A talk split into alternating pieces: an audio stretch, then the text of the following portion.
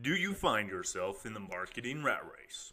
Always trying to hit numbers that in your heart you know won't actually improve business results? This is a common scenario for many marketers, and if you are unsure, here are some clear ways you can tell. Number one, management asks you to change your definition of marketing qualified lead very often. Number two, you end up running campaigns that lead to low intent leads, even though in meetings, everyone just calls them leads. Number three, your sales team follows up with every inbound contact.